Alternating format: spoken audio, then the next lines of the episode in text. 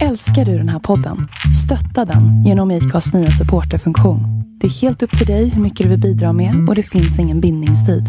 Klicka på länken i poddbeskrivningen för att visa din uppskattning och stötta podden. Hej, jag heter Ryan Reynolds. På Midmobile vill vi like to do opposite of vad Big Wireless gör.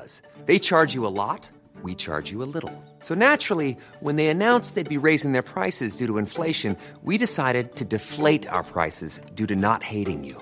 That's right. We're cutting the price of Mint Unlimited from $30 a month to just $15 a month. Give it a try at mintmobile.com slash switch. $45 upfront for three months plus taxes and fees. Promo for new customers for limited time. Unlimited more than 40 gigabytes per month. Slows. Full terms at mintmobile.com. Detta avsnitt av Vi måste prata presenteras i samarbete med Pelle Friends på Åsgatan 18 i Falun. Där kan du bland annat köpa Muminporslin från Arabia, glas från Orrefors Kosta Boda och kläder från Pelle P. Och du, det är alltid 4 för 3 på allt. Läs mer på pellefriends.se. ska försöka, försöka hitta någon annan hjälp, ta hjälp av min eh, bonusson när han kommer hem sen. Ja, vi kör på Ja. och säger välkommen efter teknikstrul till Anders Jakobsson. Hej! Hej!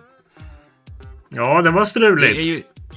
Ja, det har varit lite struligt. Men nu är du äntligen gäst Vi måste prata. Och jag blir lite diffus i huvudet när jag hör din röst. För den har ju läst Okej. böcker för mig sedan jag var kanske sju eller något. Jaha.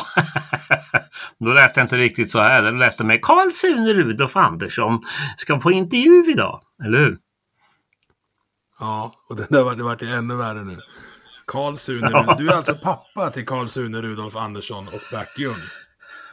Eh, ja, tillsammans med Sören så eh, eh, ligger jag och han bakom dessa två eh, herrar. Ja, det är fantastiskt. Vi, vi börjar där. Ert författarskap. Du och din kusin kom på helt plötsligt, vi måste skriva böcker. Hur gick det? till? Ja, ja, det började att jag fick en idé när jag var, skulle fylla, jag var 19 år och 11 månader och så fick jag höra att man fick skicka in ett eget förslag på, till lokalradion i Örebro och göra ett program. Och då satte jag mig och skrev ihop en tio sidor och, om en liten kille som gjorde något ovanligt för killar i den åldern som man aldrig fick läsa om, nämligen att han var kär och förälskad. Han var inte sportig eller farlig eller tuff eller busig utan han var mest kär. Och han fick heta Sune och det tyckte då radion var så bra att de ville ha en hel serie. Och sen så blev det bok och sen så och då första boken började min kusin Sören illustrera. Och sen så började vi skriva Sune tillsammans efter några år och däremellan började vi med Bert 86. Så att, eh, det här var 83. Så att eh, ja. På den vägen är det. Sen så har det rullat på uppenbarligen. Men hur får en knapp 20-årig kille från Karlskoga för sig att han ska skicka in till radion? Var det, var det, hur, hur var din, din skolgång då? För då antar jag att du hade gått ut gymnasiet. Ja, jag hade gått ut gymnasiet. Jag låg i lumpen då eh, i Örebro och eh, nej, jag har alltid varit kreativ och höll på med kreativitet sedan jag var eh, liten och eh, skrivit mycket i skrivbordslådan och eh, hade ju band också som jag gjorde mycket musiktexter till och, och Och sen så hade jag precis jobbat på en skola ett år där jag kom i kontakt med många ungar och även vad de läste och sådär. Så det blev ganska naturligt att jag ville skriva någonting. Jag kom bara på att jag ska skriva om en liten kille och så det ska jag ska ta för min egen barndom mestadels och den, han ska ha ett ovanligt namn. Och sen ska jag skicka in till radion, för det var ju jag hörde på radion då att man fick skicka in förslag och tänkte det här ska jag göra, se om jag kan få göra ett program. Och det fick jag ju. Det blev ju hundratals. Ja, och du, säger- du säger där att, den, på, att du, du skrev om din egen barndom alltså. Är, är Sune och Bert, är det du och Sören under olika stadier av er uppväxt? Hur mycket är Ja. mycket självupplevt och hur mycket Ja. är fiktion? Ja, det kan man säga. Det är en blandning mellan fiktion och verklighet. Man tar ju hela tiden ifrån sitt eget liv. Och det gör jag ju än idag. Jag tar för mitt eget liv och mina barns liv och, och folk som man träffar och någon som berättar någonting eller som man ser och upplever själv med egna öron och ögon. Och allt det är en blandning med det. Sen så får man hitta på rena fantasier för att få en bärbar historia så att säga. Så att det är, det är um, ja, det är en mix kan man säga. Och, och mycket av det som Sune upplevt och Bert upplevt det är ju känslor och tankar och vissa händelser från både min och Sörens barndom och tonårstid. Min första kontakt med Bert, då var jag i, i 8 eller 9 års åldern och hade, hade svenska när, när läraren Rolf eh, läste för oss. Ja. Det var ett litet, vad ska jag kalla det, uppvaknande. För i alla fall den första Berts dagbok mm. för oss i klassen och framförallt för mig adresserade ju delar av uppväxten som skolan kanske inte berörde. I alla fall inte så frankt och rakt på som som Bert beskriver sina, sina egna känslor. Nej men det är helt sant. Det är ju lite av det av hemlisen också. Att det, det han, han, vi lät ju honom skriva dagbok av en, en, en eh, anledning. Och det var ju för att då får man ju direkt tillgång till hans hjärna, till hans tankar. Och det är ju helt osensurerat. För det är ju det han känner och tycker och tänker som kommer ner som på, på pränt.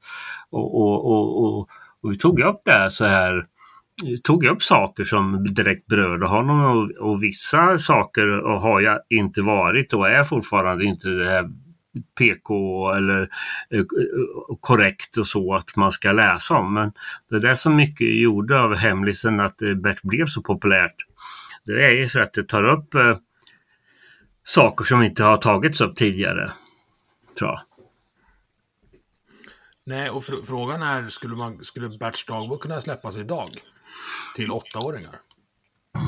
Ja, så Bert har riktigt egentligen aldrig varit för åttaåringar men vi vet ju att det, det lästes ju av lika många på lågstadiet som mellanstadiet. Men, men eh, ja, det är ja eh, det tror jag eh, med den kunskapen som Eh, sen när vi skrev Bert första gången 35-årig ytterligare kunskap inom författeriet så tror jag nog att man skulle kunna eh, skriva något liknande.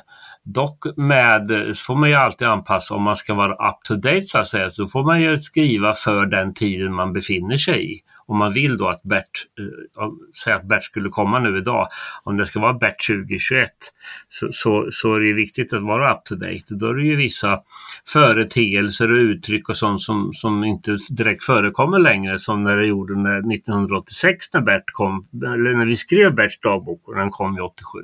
Så att eh, allt handlar nog också mycket om lyhördhet kring eh, eh livet som pågår runt omkring om man nu vill göra en beskrivning av eh, det, det som, som är så att säga. Ja, jag tänker Bert, Bert på Twitter. Det hade varit en upplevelse. Bert, ja. Bert ska på Facebook. han har Facebook eh, faktiskt. Jaha. Ja, det finns ju en Bertbok som heter Berts Face. eh, som heter Facebook tror jag. Fast inte Facebooken eller något sånt där. Eh, och eh, han, är ju, han är, använder ju sociala medier eh, och det är någonting som vi implementerat då när vi kom tillbaks med Bert efter ett uppehåll på 5-6 år. När vi lät honom komma tillbaks. Då var han ju med i tiden. Menar den, den eh, hans högsta tekniska önskan i första Berts dagbok, det var ju att han, han önskade så gärna att han skulle få ha en egen videoapparat på sitt rum. Liksom, det, det är ju stenålder nu. Så att, uh, så att han är med, han är ju så att säga, men, men uh, jag tror inte Twitter skulle vara nu, nu, uh, du, forumet. Det, det bröts lite där, vad sa du? Han önskade att han kunde få en egen... Okej. Okay. Han önskade när han, eh, första boken, Berts dagbok, han önskade, det mesta av allt han önskade var att få en, ha en egen videoapparat på, inne på sitt eget rum och det är ju inte direkt så uh, up to date så att säga. Men så, därför låter vi, låter vi våra karaktärer som vi har haft under väldigt många år. När vi skriver något nytt eller när vi gör en revidering av gammalt så får vi ju liksom uppdatera det tidsmässigt också så att det passar för, för den här tiden. Och så. Ja, det där är spännande. Jag har en fyraåring och en sexåring och tänk att försöka förklara för dem om tio år att när jag var 15, mm. då var det en helt valid fråga till klasskompisar och fråga om de hade internet hemma. Ja, ja visst. Ja, men, precis.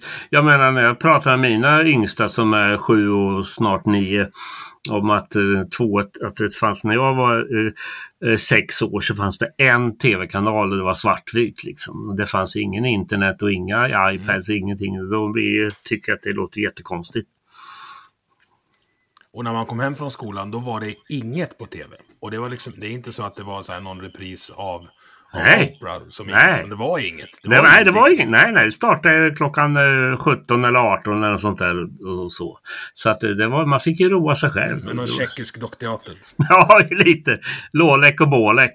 Det var ju någon sån här rysk, sovjetisk eh, propaganda barnprogram. Eh, ja, och Drutten och Gena och... Ja, det var ju östtyskt. Så att det var ju, fanns ju fullt med sånt.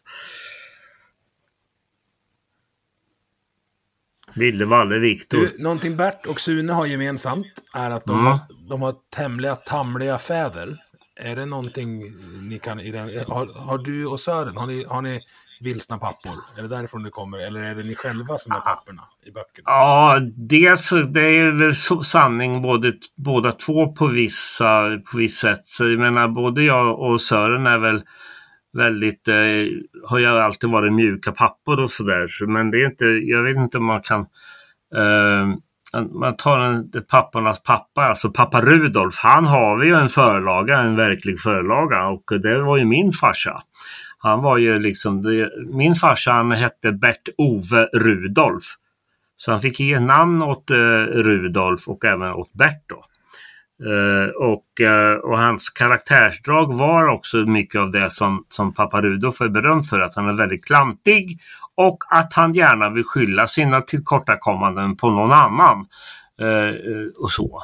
Så att eh, det, den finns ju en, liksom en verklig förlaga.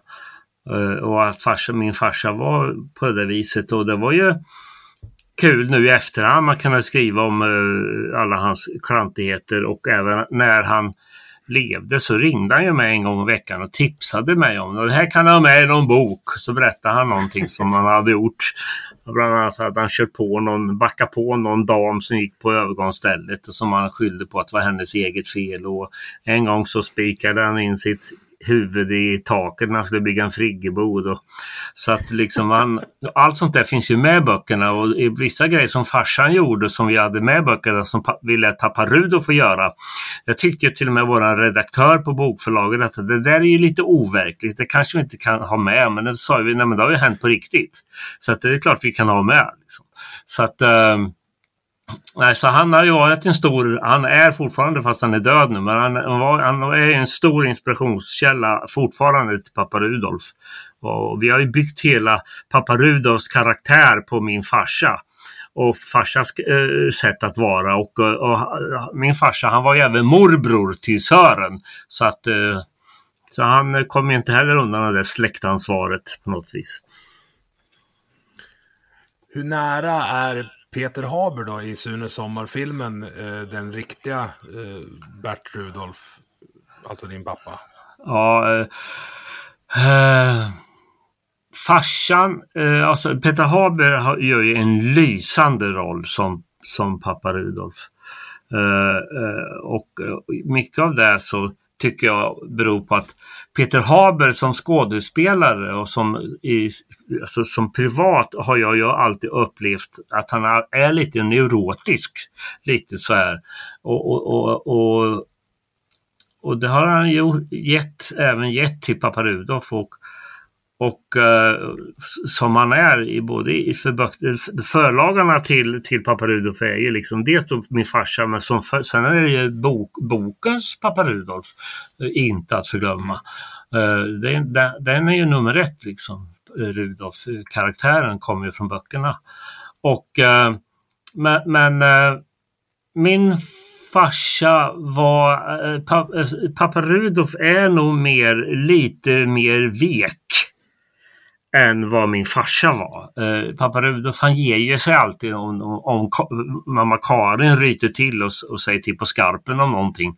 Så då, då ger han sig ju pappa Rudolf. Det gjorde ju nästan aldrig min farsa. Han, han erkände i princip aldrig någonting som, som, var, som han hade gjort som var fel. Utan det var ju alltid någon annans fel. Så att, eh, ja. Ja, det låter... Jag, jag, jag, kan relatera. Jag har också en mamma och en pappa, nämligen. Jaha. Eh, om vi ska, alltså vi, kan, vi ska inte fasta på Peter Haber, men alltså vilken fantastisk skådis. Klarar man av att, att liksom på, på trovärdiga sätt gestalta Rudolf, ja. Carl Hamilton och Beck Ja, ja visst. ja, han är geni. Ja, verkligen. Ja, visst. Och, och, så att, eh, nej, han, eh, han var ju klippt och skuren för, för, för Rudolf-rollen. Eh, men han tackade faktiskt, han var tveksam till början när vi, när vi, när vi skulle spela in Sunes jul. Då, då, mm. då hade han läst några böcker där han läst manuset och då sa han ja det här var ju en rolig gubbe, sa han, Peter Haber. Men jag får nog tyvärr tacka nej. Va? sa vi. Var, varför då? Jo, men eh, sådana här människor de finns ju inte på riktigt.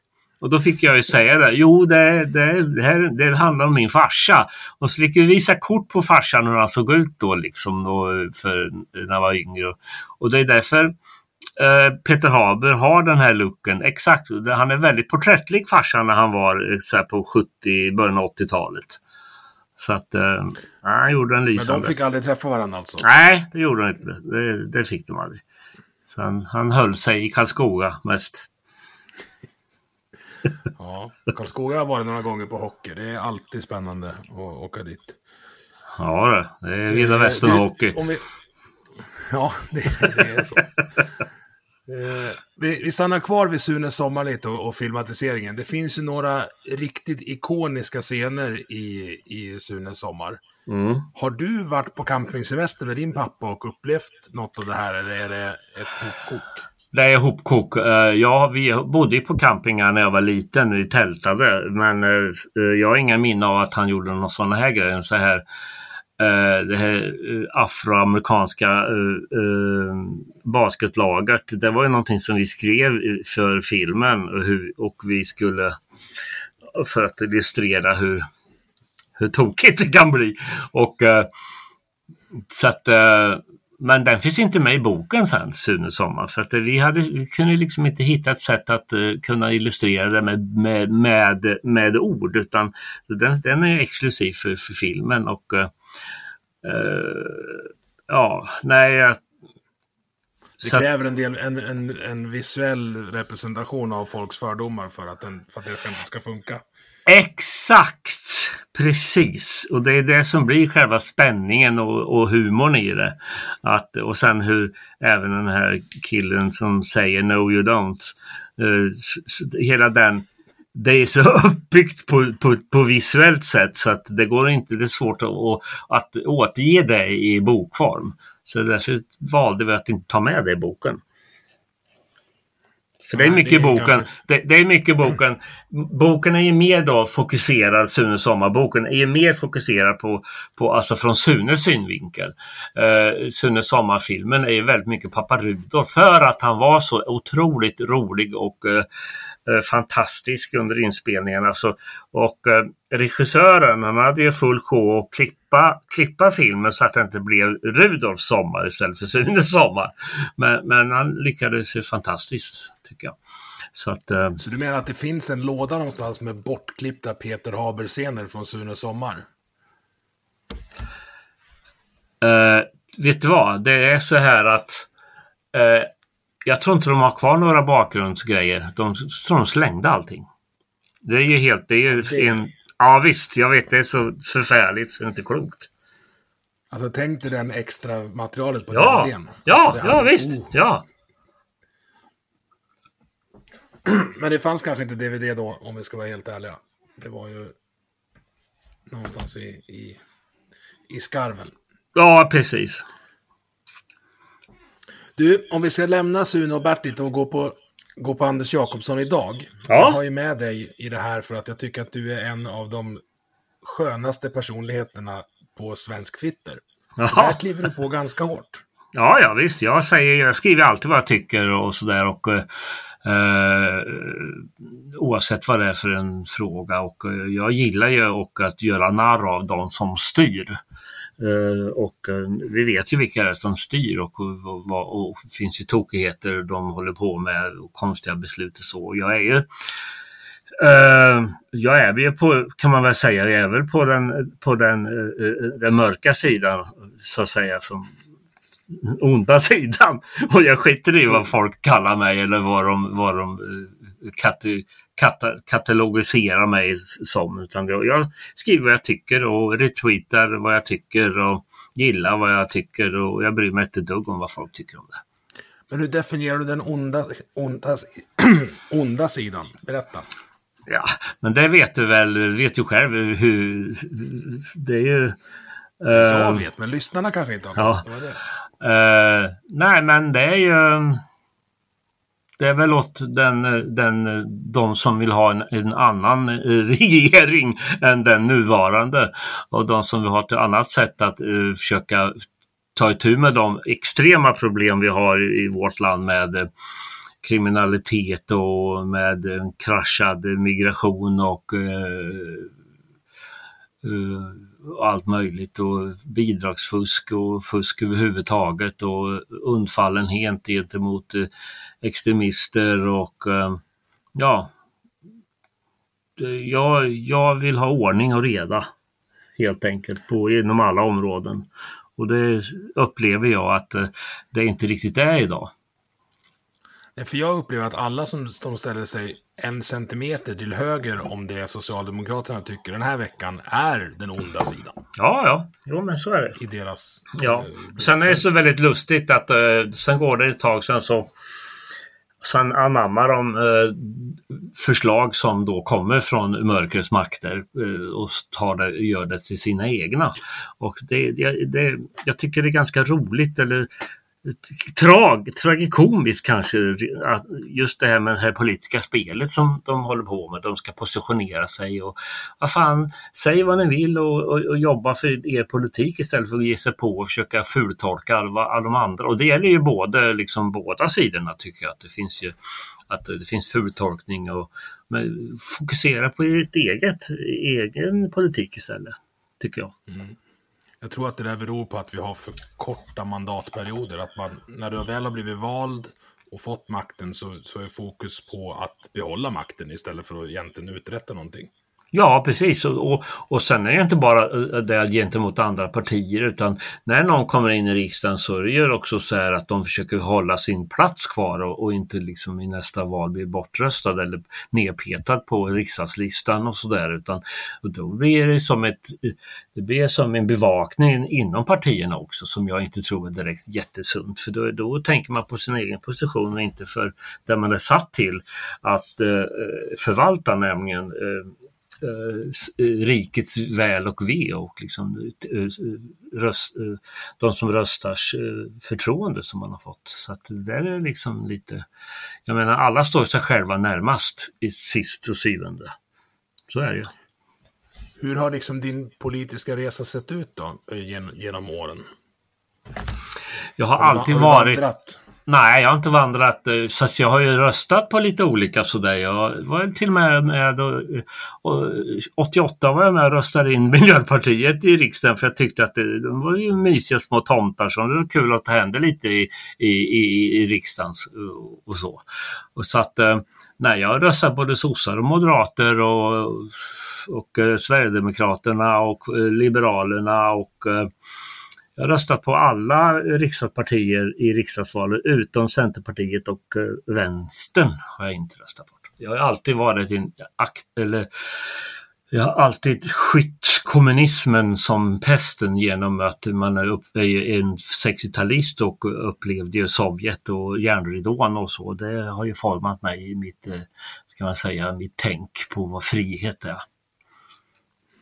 Fast det är ganska många som också upplevde det som är jämngamla med dig som, som kanske drogs till det istället. Ja visst, det är upp till dem. Det får ju de göra som de vill. Men för mig var det ju tvärtom. Jag menar, eh, ja... jag... Min förra förra fru, hennes mamma och pappa, de flydde ju från Tjeckoslovakien 68 när, när ryssarna kom och de flydde utan en spänn på fickan och tog, kom till Sverige och tog lån och började plugga och studera och jobba samtidigt och byggde upp något helt nytt i, i här då. Så att eh, det var ju Sovjets våldtäkt av Östeuropa. Det, och tyckte man att den var en bra grej så får man tycka det, men jag har aldrig tyckt det direkt.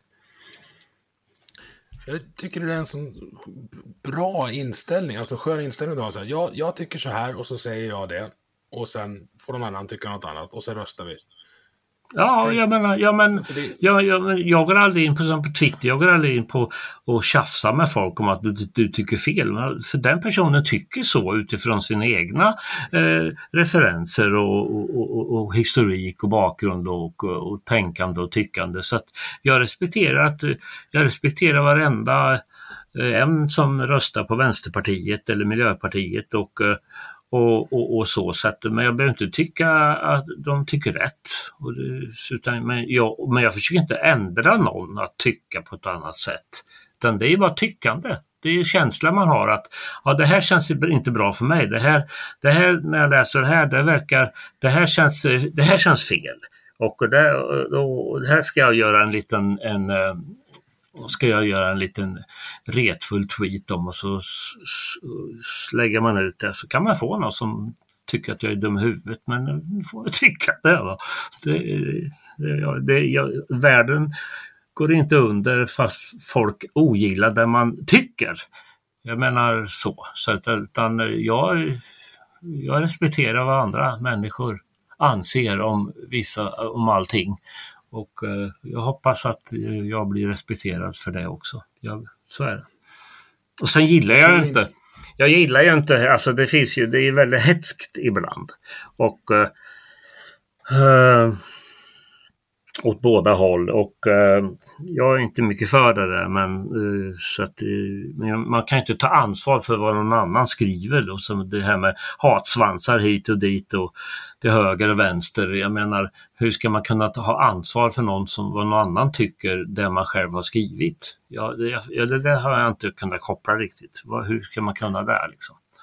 Nej, och det du säger nu, det är ju... Jag håller med dig till 100 procent. Jag tycker det är så självklart. Så jag tycker att när debatten hamnar där, det är liksom ett förakt och fördummande av, av hela diskursen. Alltså, kan, kan någon bara snälla ställa sig upp och säga, ja men vi har identifierat de här problemen, det här tänker vi göra någonting åt. Ja. Och vi tänker göra någonting åt det så här. Det här är vår idé. Ja, precis. Ja, ja, men exakt. Det, är så, det kan vara så enkelt och rent och, och, och uppriktigt. Om man bara säger det, precis som du säger, att det, här tycker vi, det här tror vi skulle lösa det här och hjälpa till att lösa den här enorma problemen vi har med detta. Eh, Okej, men det tror inte vi. Vi tror att det här är, men så, det är ju inte så. Utan det är bara massa tjafsande. Det var ditt fel, det var, det var ditt fel. Och, och ni är dumma, men ni är dumma. Och, och så att, eh, nej, så ibland är- tröttnar jag på Twitter faktiskt. Och då går jag knappt in där på över en vecka, två veckor och känner att nej, jag orkar inte. Ibland så låser jag mitt konto för jag vill, inte, jag vill bara liksom inte synas eh, för mycket. så att, ja. För att jag, det, det, man kan ju gå, man kan ju gå jag tror att man kan gå ner i eh, alla de här eh, stormarna som finns så att man till slut blir så engagerad att det tar på ens egen livsenergi på något sätt. Men samtidigt vill jag också lyfta Twitter för att det är en fantastisk plattform för man får ju mycket, det är en god kamratskap och stöttning och man eh, tycker om varandra och eh, man muntrar upp varandra. Är det någon som har något problem så är det alltid någon eller några som kommer med någon inspel. Och, så att eh, så att det är inte bara mörker utan det är väldigt mycket ljust också tycker jag.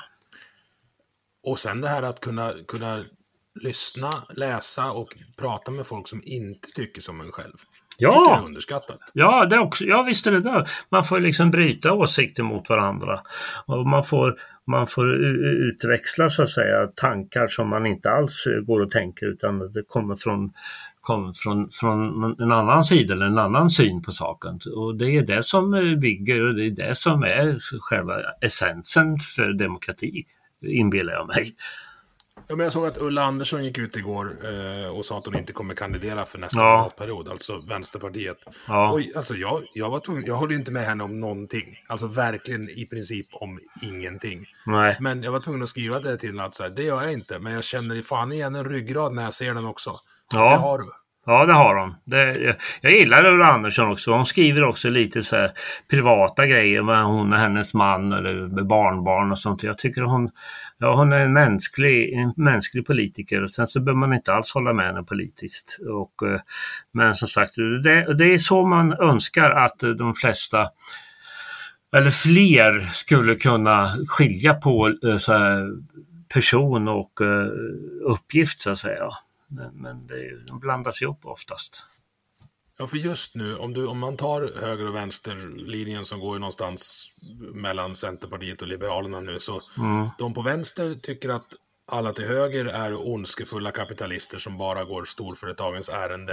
Och de på höger säger att de på vänstersidan är kommunister. Och sen, Ja, precis. Alltså det blir ju inget meningsutbyte av det. Nej, jag har ju eh, min fästmö som är Eh, mamma till mina två yngsta. Hon är ju vice eh, ordförande i kommunfullmäktige i Kungälv kommun. Och eh, hon är Sverigedemokrat. Och har blivit, hon röstades fram av både moderater och några sossar och centerpartister till, sitt, till sin, ja, till sin position.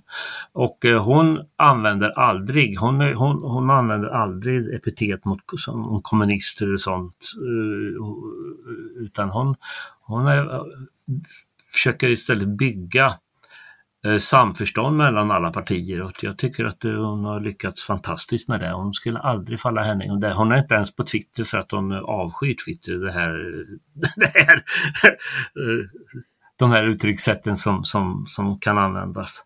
Så att eh, eh fler sådana politiker som ser och kan skilja på eh, eh både på sak och person och på att hitta den minsta gemensamma nämnare i vissa politiska frågor också.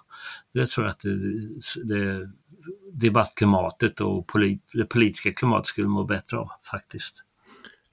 Ja, för den liksom isolerings isoleringstaktiken och beröringsskräcken som framförallt har använts mot Sverigedemokraterna har ju varit i princip 100% kontraproduktiv Oh ja. varje riksdagsval. Ja, ja, Någonstans det, sitter ja. det en sverigedemokratisk partistrateg och bara är så nöjd över så länge de kan stå bredvid och bara peka med facit i hand och säga ah, så här har inte vi gjort. Ja visst, ja, visst, vi är helt oskyldiga till det här och så. Nej, så att eh, eh, och sen så har man ju fått igenom mycket av den åtstramningar eh, som har blivit andra partiers eh, politik nu med Moderaterna och Kristdemokraterna och sådär. Så att, eh, så att de har ju, SD har ju vunnit mycket fast de rent formellt inte har varit med och bestämt någonting så har ju då den här utveck- samhällsutvecklingen och det politiska klimatet gått åt deras håll. Så att, eh, det är bara att gratulera. Ja, om vi ska gå tillbaka till det folk som, som ja, bevisligen varken du eller jag håller med. Jag förstår inte att fler partier inte lärde sig av det Vänsterpartiet gjorde nu när de fällde regeringen.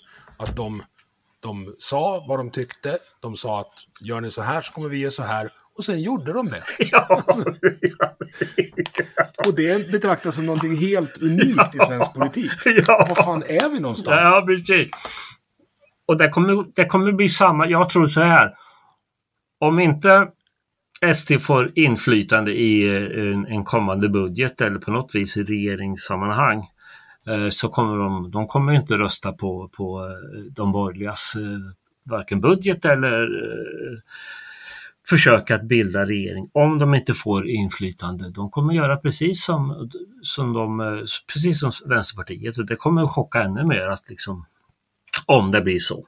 De har ju ökat eh, i varje val och eh, till slut så fick jag till och med, jag fick dem inse, de, eh, vissa av de andra partierna inte går att isolera cirka 20 procent av väljarkåren utan att eh, på något vis det är en, en, politisk realitet. Och då får man ju förhålla sig till det och det, det har ju KD och Eh, Eh, M och i viss mån L eh, insett att eh, det, vi kan inte få ett, till ett regeringsskifte om vi inte har med Sverigedemokraterna i båten. Samtidigt som de har den här fortfarande beröringsskräcken och specifikt när det kommer sådana här avslöjanden, den här tjänstemannen som var med vit maktare enligt media och så vidare. Och, och så att varje sån grej så är det liksom det blir de ju, skiter de ju lite i brallan då, de tilltänkta samarbetspartnerna. Så att eh, eh men eh, ja, SD gör ju allt för att hålla rent ifrån både haverister och från eh, eh, personer som inte står upp för, för, för deras partiprogram och eh, deras idé så att säga. Så att eh, det, vi får se hur det går. Jag tror att det vi ser nu är början på den smutsigaste valrörelsen i Sverige någonsin. Jag tror det här kommer bli så jävla ugly innan det är klart. Ja, det är klart det kommer bli. Eh, det här kommer också vara eh, då kanske liksom det här beröringsräckens partiernas eh, sista slutstrid på något sätt. Sen till valet 2026 så tror jag att Socialdemokraterna kommer att ha en helt neutralt, en neutral relation eller till, till SD, inte alls som, som, som det är idag. Men jag tror att det måste gå ett val till som jag tror också tror kommer bli det smutsigaste ever. Verkligen. Så ja, för det att, känns som att de, de som har skrikit nazist i mm. 12 år nu. Ja. Skulle det bli så att vi får ett regeringsskifte, vilket jag inte alls är, är, är säker på, men där SD får inflytande och vi inte helt plötsligt har koncentrationsläger runt Jönköping, då har mm. de haft fel. Ja, ja. Och de vill, det vill de inte bli synade på. Sen tror inte jag att nej, jag tror inte SD har några lösningar heller. Jag vill ha så lite politik som möjligt i mitt liv. Jag vill bara ja. ha fred. Ja, jag också. Jag vill bara att det ska funka, att det ska vara ordning och reda på, på och veta att, att det funkar. Och de som behöver hjälp eh, får sin hjälp. Och eh, att eh, Eh, att våran skatt som vi betalar inte går till massa skit och onödiga grejer. Utan att det är, att det är en rejäl politik som förs. Så att, eh, så, jag vet inte.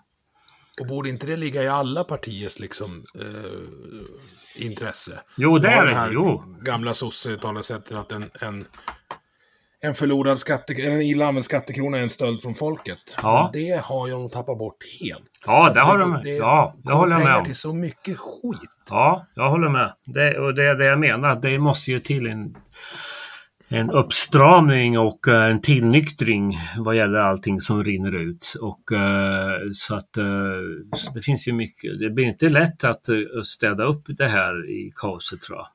Och sen har ju då sossarna, de är ju upplever jag, de är lite, de har ju det här miljöpartistiska oket som de hela tiden måste ta hänsyn till. Jag tror att majoriteten av exempelvis av socialdemokratiska väljare faktiskt vill ha kärnkraft. Det är jag helt övertygad om. Och, Stefan Löfven vill ha kärnkraft. Ja, han vill ha kärnkraft. Det sa han ju. Han är industrigubbe. Liksom. Ja, ja visst. Han är, men det, de flesta som betongsossar om man kallar dem utan att nedvärdera dem på något vis. Utan det var ju Nej, gammaldags. Ja, den, ja, de hedliga gamla sossarna de, de vill ju ha en utveckling av industrin och, och eh, billig el och så vidare. Och så vidare. Och det har ju till och med Nooshi Dagostad börjat inse att vi kan inte, vi kan inte växa som parti och vi kan inte vara till, vi kan inte vi kan inte ta oss ur vi, vi visar att vi är de nya Socialdemokraterna och har börjat prata och träffa företrädare för industrin och pratat om industrin och om, um, och, om företagande och sånt som en, en, en vänsterpartiledare, en kommunistledare uh, historiskt aldrig ens tog. Det var ju bara de onda kapitalisterna. Men det, det är lite annan tongång tycker jag hos eh, vänsterpartiledaren. Så vi får se var det landar i det här. Eh, ja, det ska bli spännande. Valrörelsen har börjat, Emil. Mm. Oh ja. Och de som är mer intresserade av kärnkraft kan jag rekommendera avsnitt 26 av Vi måste prata, där jag har en, en riktig kärnkraftsexpert Så det ja. Som, som pratade 98 minuter och jag lärde mig så mycket. Du ser. Du, tillbaks till Twitter då. Vilka är de bästa svenska Twitterkontona tycker du? Bästa? Oh. Som sagt, jag gillar ju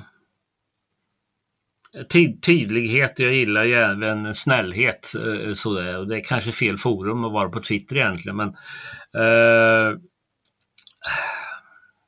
åh, nu ska jag, kan jag, jag vet ju inte riktigt vad de heter, men jag kan ju pillra upp här.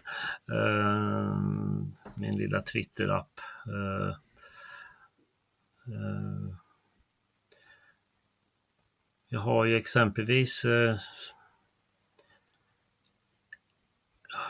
eh, Ja, vi har ju Matt Rai. Det är en kvinna som skriver mycket bra grejer tycker jag. Mm. Eh, ah, vi har ju så många bra. Du skriver ju fina grejer och Picke Vicky gillar jag. Hon känner jag ju eh, privat alltså, eh, också så att ehm, åh. Jag, uppskattar också eh, Vänsterparti och Ulla, hennes Twitter också. Eh, Att jag inte håller med många ibland i vissa frågor och många frågor så, så Nej, men hon är ju genuin. Hon man är väldigt hon genuin. bottnar Ja, att det ja. är hon.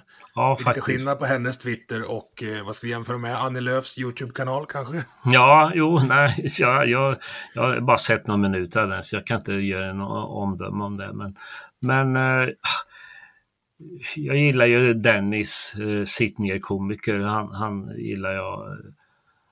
Jag har någon sån här storebrorskänsla på honom så att eh, eh ja, han är en av mina favoriter och eh, nu har vi ju Nils och vi har eh, eh ja, Ja, det finns, det finns några. det finns, det finns många, liksom. Ivar Arpi gillar jag ju, men det är också för att jag ligger ganska nära honom politiskt anser jag väl. Eh, och eh, det finns ju många av kvinnorna som, som skriver mycket trevliga grejer och bra grejer som man då kan, eh, om- som skriver mer liksom, ja, eh, skoltwitter har jag en absolut favorit, det är Filippa Mannerheim. Mm, hon ska vara med i podden. Hon är, hon är världsbäst. Det ska jag hälsa eh, till henne. Jag tycker hon är så jävla bra. Om alla lärare Hon står ju också henne. still. Bara, så här tycker jag, det här baseras på det här. Och Ja. jag tänker fan inte flytta på mig. Nej, nej visst. visst. Det, så är det. Och hon, hon står för det hon tycker och hon har fog för eh, hennes, sin egen kunskap på något vis. Och det, är jag, sånt där eh, eh, tycker jag är, respekt. Det är respektfullt. Sen har vi då Gustav Vasakungen. Eh, han är mycket historisk. Och, och, eh, honom gillar jag riktigt mycket också. Eh, ja, finns många bra. Jan Eriksson, Moderaten, han är Gulan, av, Gulan gillar jag också mycket av henne och det hon skriver. Och, Jag, är, jag är lite kär i hela sista måltiden-gänget. ja, och de är ju fantastiska. Ja, Givetvis. det är Ja. nog den bästa, bästa podden vi har just nu. Ja. Eh, Jo, Johan, de flyttar inte heller på sig. nej, Johan Romin gillar jag också. Ja, Ja, men du ser, det är lite mer högersidan som jag... jag tror att vi har etablerat det redan. ja, precis. ja, Men du, om vi, går in, vi fortsätter prata politik, för jag tycker det är intressant just att du är så, du är så tydlig och orädd i det. Om du, vi säger så här, du får 20 år på dig, du blir president. mm. Kör! Vad gör du med Sverige? Vad gör jag med Sverige? Eh, jag brukar säga så till mina nära och kära. Ge mig fem år, sen kan ni sätta mig i, i, i internationella eh, krigstribunalen i Haag sen. Men nej, jag skulle sätta hårt mot hårt mot det gängkriminalitet. Jag skulle strypa eh, migrationen till ett minimum. Jag skulle även eh, eh försöka få ut de som inte har i vårt land att göra. Jag skulle utvisa alla kriminella utlänningar eller som inte har svenskt medborgarskap. Och eh, jag skulle se till att eh, tillföra, jag skulle minska på jag skulle verkligen ge uppdrag till att de får gå igenom eh, vi, vad är det för bidrag vi ger till organisationer och, och, och sådär. Och, och, behöver vi ha så här många myndigheter, över 200 myndigheter? Och, det är över 500. Åh jävlar! Ja, du ser. Mm. Tre stycken sysslar med slöjd. Ja, här, härligt. Jag menar, behövs det? Och, och sen så skulle jag vilja satsa mer på Alltså jag, jag, jag är inte jätte så här med just med klimatet. Jag tror att det är jätteviktigt att vi, att vi har en, en, en bra koll på uh, att vi inte förgiftar oss för mycket. Och, uh, men det är inte bara klimatet det handlar om. Det handlar om överbefolkning och det handlar också om den här biologisk mångfald som, som, uh, som jag också tycker att det är ganska viktigt. Så att, men det mest akuta skulle jag ta, ta tag i, det är det som, som, som jag har nämnt, att försöka få ordning på, på Sverige. Men också att liksom, jag skulle, eh, om jag hade exempelvis varit kulturminister så skulle jag nog uppmuntra ändå att eh, ge pengar till de som är väldigt, som till eh, teatrar och sånt som ifrågasätter de som styr, det vill säga om jag nu skulle vara med och styra. Jag tror det är viktigt att man har en opposition eh, som är livskraftig och uppkäftig oavsett om det är vänster eller höger som styr. Jag tror att det är jätteviktigt att det inte liksom, annars blir det tvärtom som det har varit det som jag som eh, som har varit på den onda sidan i 10-15 år.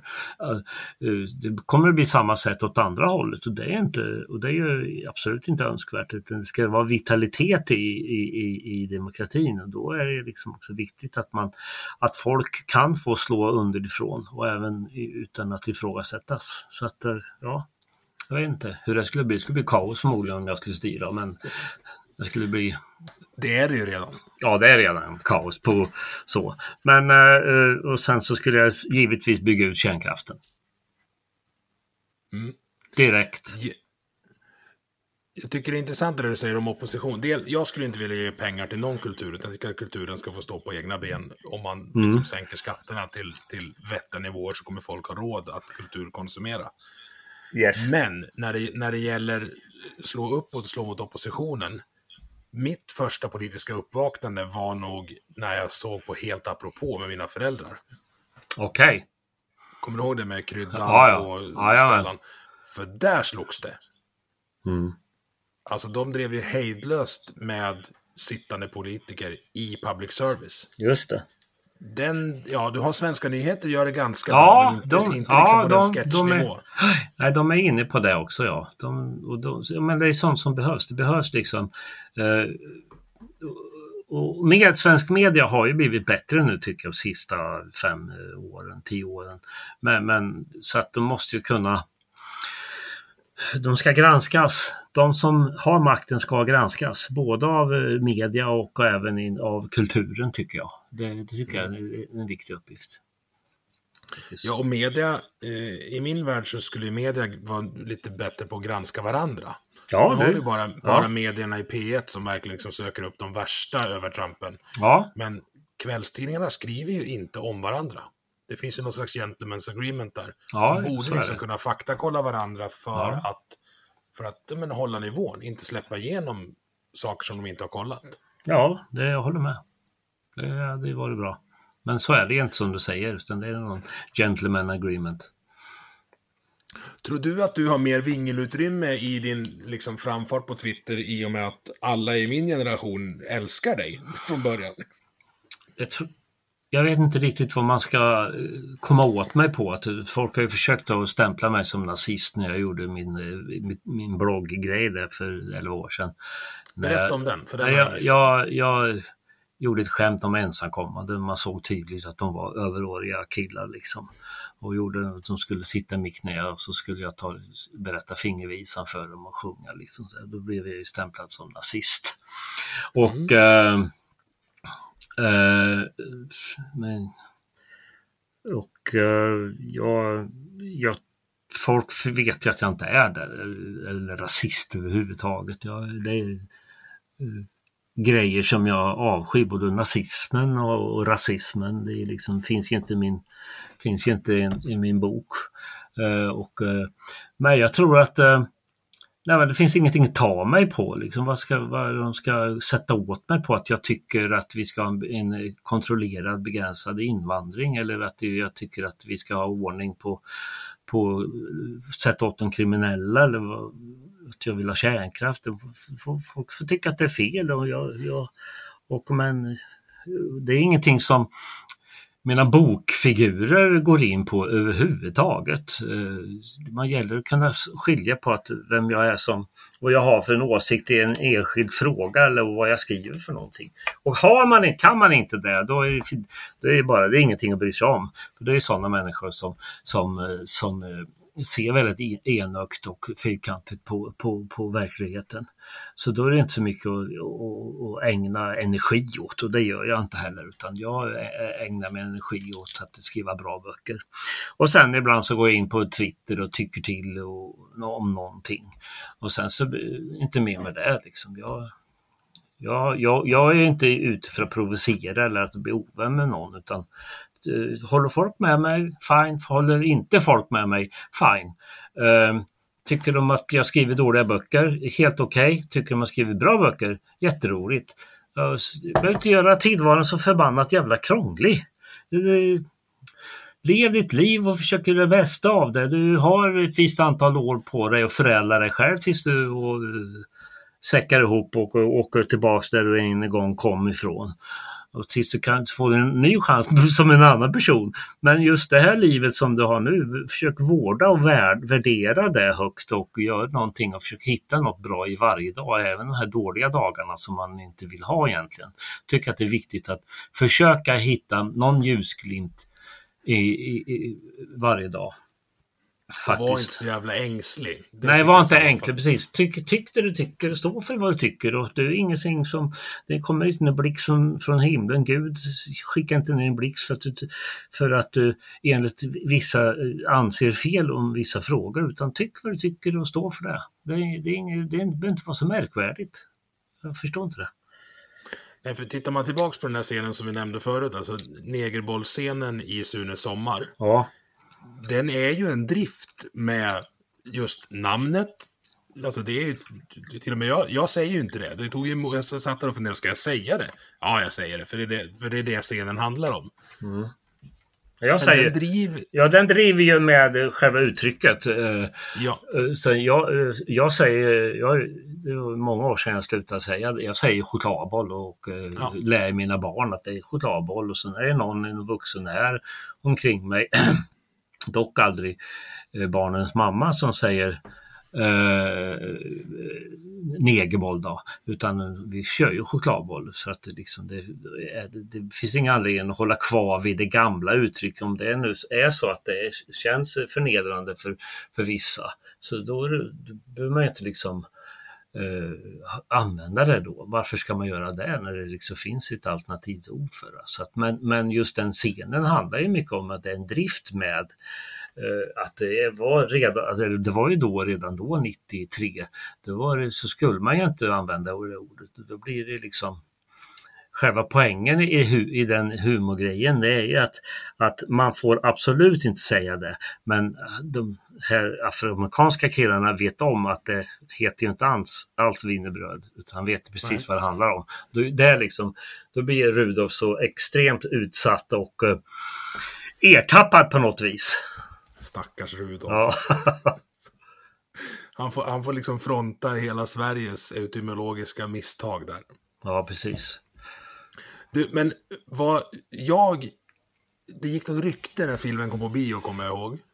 Att det, det var inte alls inskrivet att det var ett basketlag på campingen. Nej, det stämmer det inte. Nej, det stämmer nej, inte. Nej. Vad synd, för det hade varit ja, ännu roligare. Nej, nej, nej, utan vi hade med ett basketlag i manus. Hur kom ni på det? Nej, vi ville, jag vet inte. Vi tyckte att vi skulle ha någonting som anspelar på den här, kanske ängsligheten redan då. Eh, just det här med vad, vad kallar man en, en afroamerikan? Och, så, och, och, vi tyckte det var kul att ha ett helt basketlag som då invaderade husvagnen där Karin står och hon kom ut och är väldigt skärrad i rösten och rättar till rättar till sitt, sitt håret. och man vet inte riktigt vad som har hänt där inne. det är liksom... Ja, jag, vet inte varför vi hade med det. Egentligen. Det var en rolig, det var en rolig grej kan man säga. Ja, det är slapstick. Ja, det är slapstick.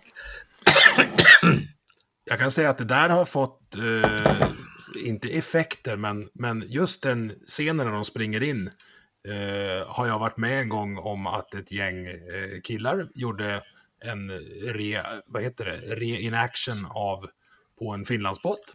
Jaha. Det finns film på det. Alltså. De sprang in och körde Joe runt i någon snitt och så ut igen. Helt oannonserade. Okej. Ja, ja, Jag du skickar ser. den filmen. Ja. Nej men så här, du, ni har ju gjort tillsammans med Bert och Sune ett populärkulturellt intryck i, i Sverige. Och inte bara Sverige, alltså det är översatt till vad? 15 språk? Ja, 25 ungefär olika. Ja, du ser. Böcker, nästan ja. dubbelt så mycket. Mm. Hur, alltså, vad tror du att ni har tillfört?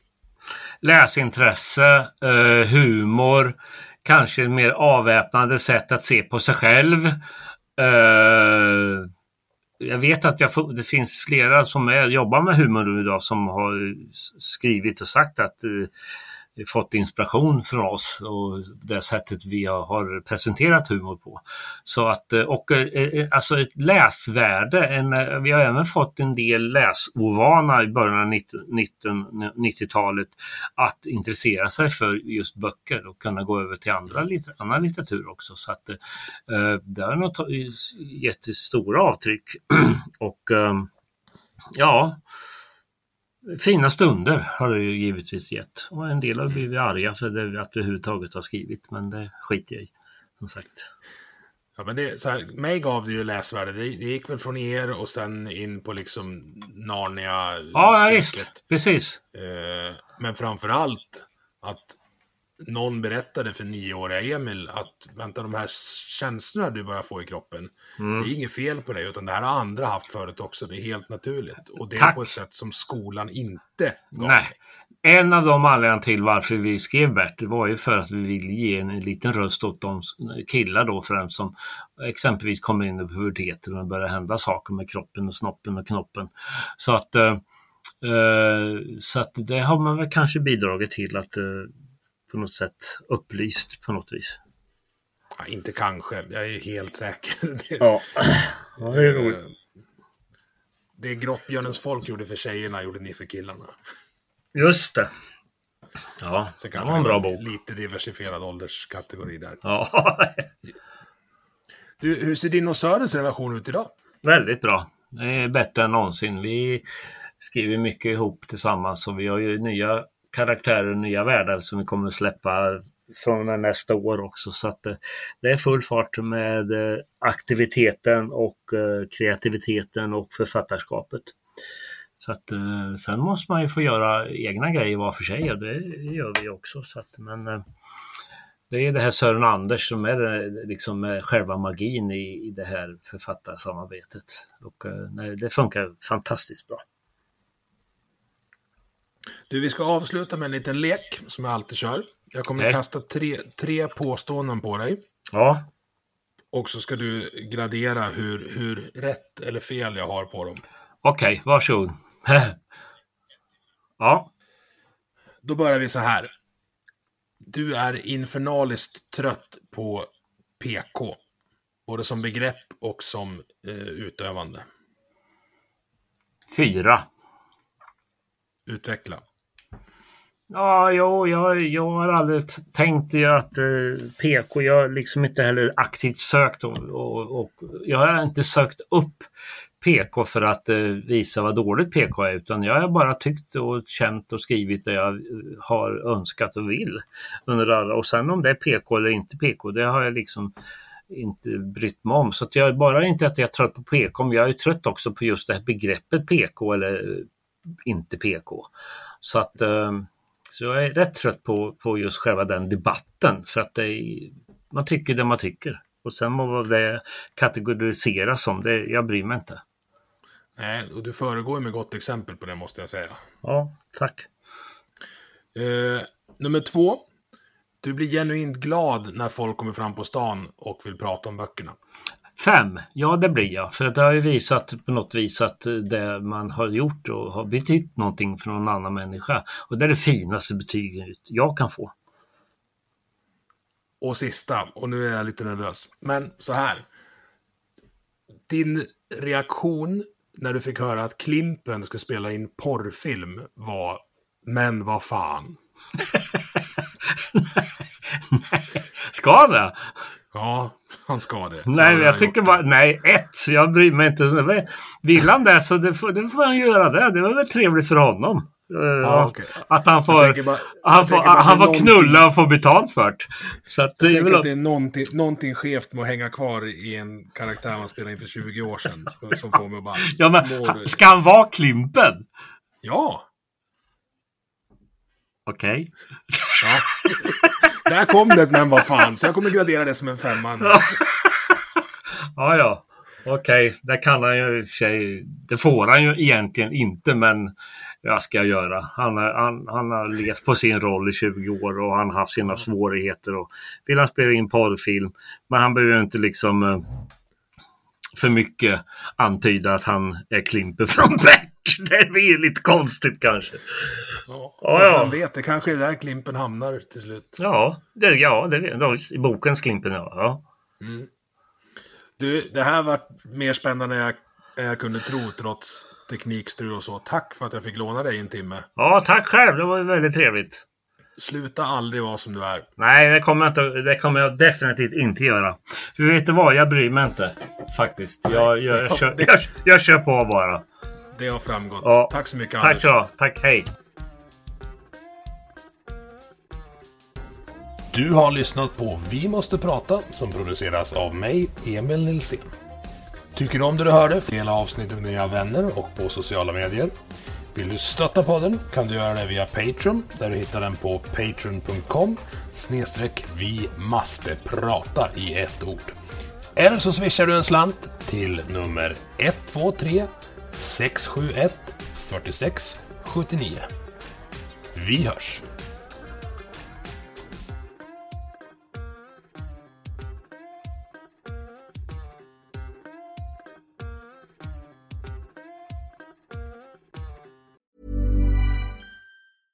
Flexibility is great. That's why there's yoga. Flexibility for your insurance coverage is great too. That's why there's United Healthcare Insurance Plans. Underwritten by Golden Rule Insurance Company, United Healthcare Insurance Plans offer flexible, budget friendly coverage for medical, vision, dental, and more. One of these plans may be right for you if you're, say, between jobs, coming off your parents' plan, turning a side hustle into a full hustle, or even missed open enrollment. Want more flexibility? Find out more about United Healthcare Insurance Plans at uh1.com.